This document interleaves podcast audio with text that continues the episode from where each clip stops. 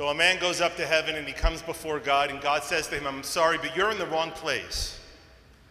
Because as far as I can see, you gave no tzedakah, no charity. You didn't give to the poor. You didn't give to Israel. And worst of all, you didn't give to your synagogue. This is God talking, not me. And the man says, Listen, I am a very wealthy man. And God says, I know. And the man says, I'll write you a check.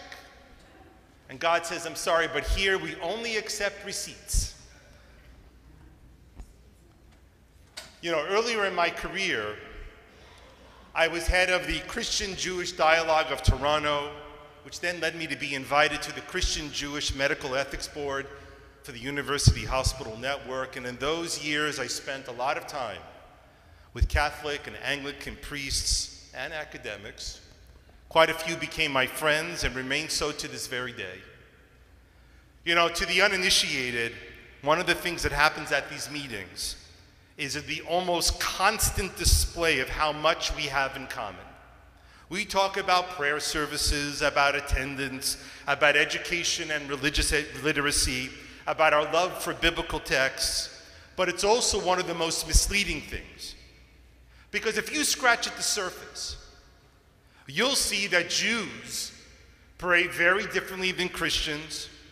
How we teach and transmit our tradition is remarkably different from how Christians do it. The Bible that they read is not the Bible that we read. And how and when Jews attend their houses of worship, when and how Jews come to shul, is incredibly different from how Christians attend theirs, which can't be surprising because these are two different religions. Now, we may all worship the same God, but it is only to the unlearned, untrained eye that religions all seem the same because they're not. On a beautiful fall day, I met one of the priests for coffee and I told him about the phenomena of Yom Kippur Jews. And he was perplexed.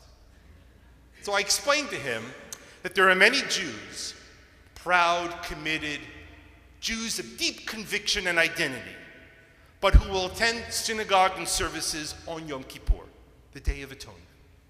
And because of that, they see and experience Judaism as a moment of judgment and repentance. They'll never experience in the synagogue Judaism in its joyous moments Passover, Hanukkah, and Purim. And the priest leans into me and says, You know, I have the opposite problem. My people only show up in church for the happy times Christmas and Easter.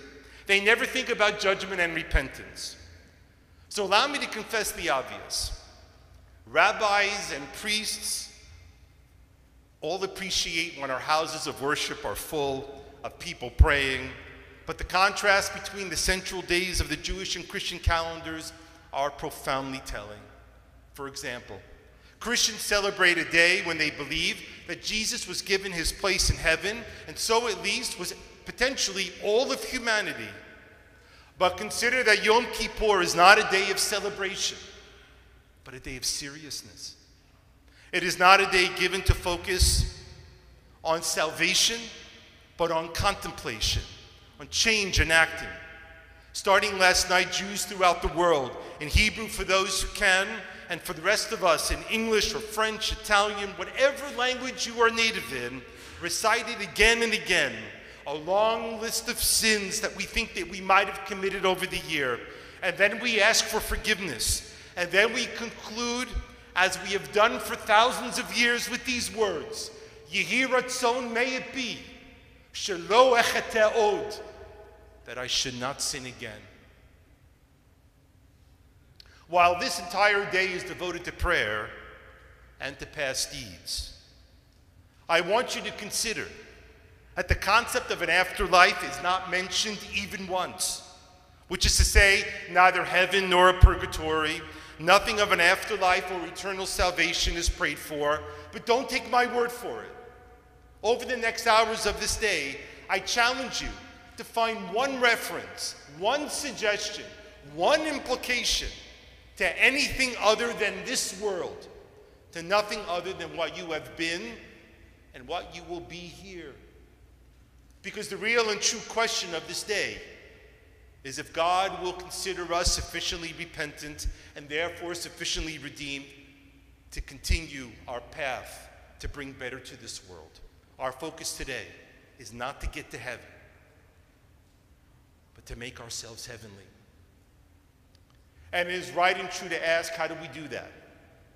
On one hand, because our attention is what we did wrong this past year, you might think that Judaism is wired for unhappiness, something that only focuses on the bitter, kind of like the story of a group of Jews having dinner.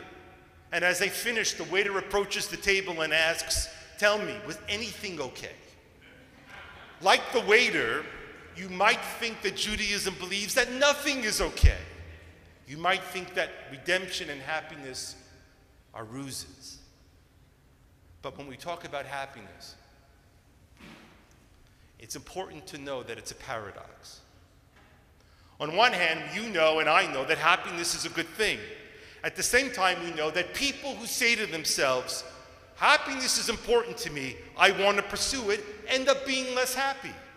In fact, the science shows that people like that are more prone to depression. So the paradox is that happiness is obviously a good thing, but searching for it is a problem. And that's because you can't go to happiness.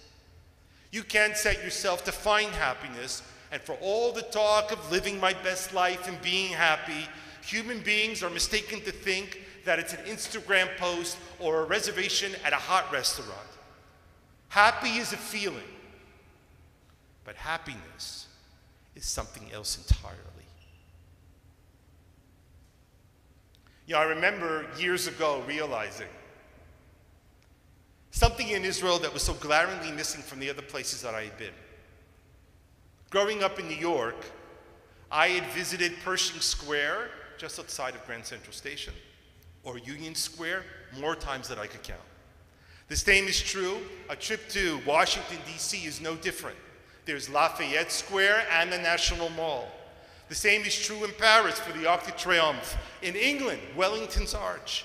Which is to say that all these countries have monuments marking their victory in battle over their enemies.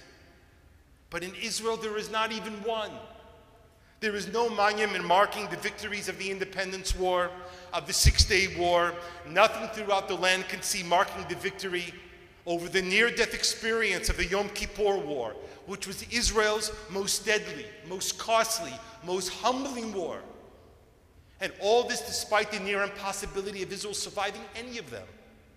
But on the other hand, there is no shortage of monuments marking the loss of human life, of war memorials to the young who have perished, to the victims of terror, and perhaps what is the most consequential moment of the year, which is Yom HaShoah, when the sirens clap and the entire country stops.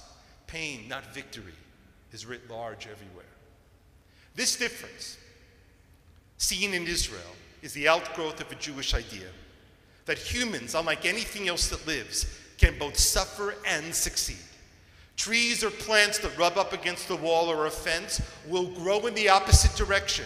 Animals of all kinds deliberately avoid pain, and not only avoid it, but are ca- careful not to return to the place where they experience pain. Researchers have long known that if an animal feels, experiences pain, long after the pain is over, the animal will still avoid going back to that place which is true for everything that lives on this earth except for you.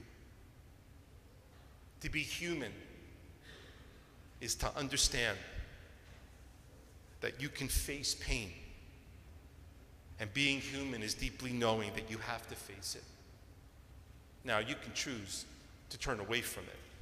You can try to immerse yourself in good times with happy things. You can try to avoid commitment and hurt, but only for so long. And if you live on long enough, you will know at some point the price must be paid. If you want happiness, know that the search for happiness both begins and ends on the inside of you. If you wish for it, you'll have to lurch into your weakness and your deficits. The, psych- the psychoanalyst Carl Jung once noted that people will do anything, no matter how absurd, to avoid facing their own souls. But if you dare, he wrote, whoever looks inside awakens. And so Judaism, with its Torah and its wisdom and traditions, is the method that we use to accomplish that. And there's one small lesson from it I want to share. Today, as we accounted for the exhaustive list of all the ways that we go about messing up our lives throughout the year, we are reminded that perhaps our most important lesson is in the Ten Commandments. Now, I know that these are commandments of to do or not to do, of shall to shall nots. These are commandments that are neither opaque or subjective, they are simple and clear. Don't lie, don't steal, don't murder. You'll know when you violated one for sure, which is true for the first nine, but not the tenth. The final commandment tells us, lo tachmod, you shall not covet or be jealous of what another person has. And it has been long asked how can you command a feeling? You can command someone not to do something, but how can you possibly command someone not to feel something? Leaving us to understand that everyone will break the Ten Commandments. Telling us, that, telling us that we will fail, but the losses point to where we must grow. And that is the lesson that is found here today. It is why Jews no matter how distant they may be from synagogue life, they know this day. You want happiness? Know where you are broken and don't be afraid to look at it. It's true that all human beings have five senses touch, taste, sight, smell, and hearing. But Jews are gifted with the sixth sense, the sense of memory. When a Jew experiences something, we ask, What do I remember this like? No mention of Yom Kippur can be complete without asking that question What can we not forget? For a people of memory, the answer rightly should be nothing, but that's impossible. Some things will always be forgotten, but others can never be. After all, Yizkor does not mean remember. The Hebrew word Yizkor means we will remember. When looking at the landscape of the Shoah, we see the differences. There were labor camps and prison camps and concentration camps, but the very worst of the worst were the death camps. These places had no barracks, no places for the inmates to work, no washrooms, and no kitchens. When the Jews arrived there, they were taken to their deaths immediately. These were places like Belzec and Sobibor and Treblinka. And we know little of these places because, as the war was drawing to a close, the Germans destroyed them and because no one, nearly no one survived them to tell of what happened there. Today, to walk in Treblinka is to see 17,000 stones bearing the names not of people, but of towns and cities and communities where Jews had once lived. One of those stones has the name of a small French town named Savignac. In 1941, eight year old Saul Messenger and his parents arrived in Savignac after first being on the St. Louis, which had taken 900 Jews out of Germany with Cuban visas in their hand. Cuba refused to accept the visas. The boat then went to the United States and Canada, who also refused to give them safe harbor. With dwindling supplies and no options, the St. Louis headed back to Germany. On the boat, Saul became best friends with another boy named, named Leon Silber. Saul's parents wisely decided against a return to Berlin. Jews were being rounded up and never heard of again. Instead, his and Leon's parents had heard that there was an underground operation that brought Jews to Vichy, France, the part of France that had not been conquered by the Nazis, that still had an American consulate and the hope of a visa. They arrived in Savignac and settled in. Over their time there, they avoided the actions, roundups, and arrests. Although Saul's father was briefly arrested and sent to a concentration camp, he escaped on Christmas Eve because the guards were all drunk. Then their visa arrived to join family in America, and off they went. But Leon Silber and his family were still in Savignac. As the roundups intensified, Leon's parents went to his teacher, a French Catholic, and asked if she would hide Leon in the school. She agreed. The next day, the police came and took his parents away. Two days later, Leon left his hiding place in the school and went to the police station. Over tears, he told them that he missed his parents and he wanted to be with them. They said they could arrange that. They sent him to Auschwitz where he was murdered. In all honesty, I'm so tired of telling these stories because they're so painful and so racked with damage and hurt. But it's also the reason why we have to tell them and over and over again. And as I age, they become more senseless and less understandable. But perhaps tonight our answer will come. Tonight at sunset is the climax of Yom Kippur. During the closing prayers of Ne'ilah after begging again and again for forgiveness, Jews over the world will end Yom Kippur with the singing of Avinu Malkeinu, our Father, our King. Avinu Malkeinu, our Father, our King, Chatanu lefanecha. We have sinned before you. Avinu Malkeinu, our Father, our King. Ein lanu melech elata. We have no king but you. We will ask again God for mercy and forgiveness, attributes of God that Judaism holds most dear. But towards the end of this prayer, one anguished, pain statement stands out. Avinu Malkeinu, our Father, our King. Nikom leinenu, avenge before our eyes. Dam avadecha hashafuch, the spilt blood of our people. That after a day of devoted to prayer, synagogues everywhere are filled with fasting, exhausted Jews. We have spent the past day meditating upon our wrongdoings, and we have begged for forgiveness. But in these moments, we turn our attention to those who gave no thought to forgiveness, to those who gave no thought to God, no thought to the dignity of the Jewish people, to the care of the weakest, to Leon Silber and one and a half million other children, to the helpless. And after focusing on our anger, on our actions, we turn to the actions of others. And from our parched throats, we will say, Our Father, our King, do not forgive them because they know what they did. To them, there can be and will be no forgiveness. To them, our hatred will follow for eternity's time. Yizkor, we will not forget, we will remember.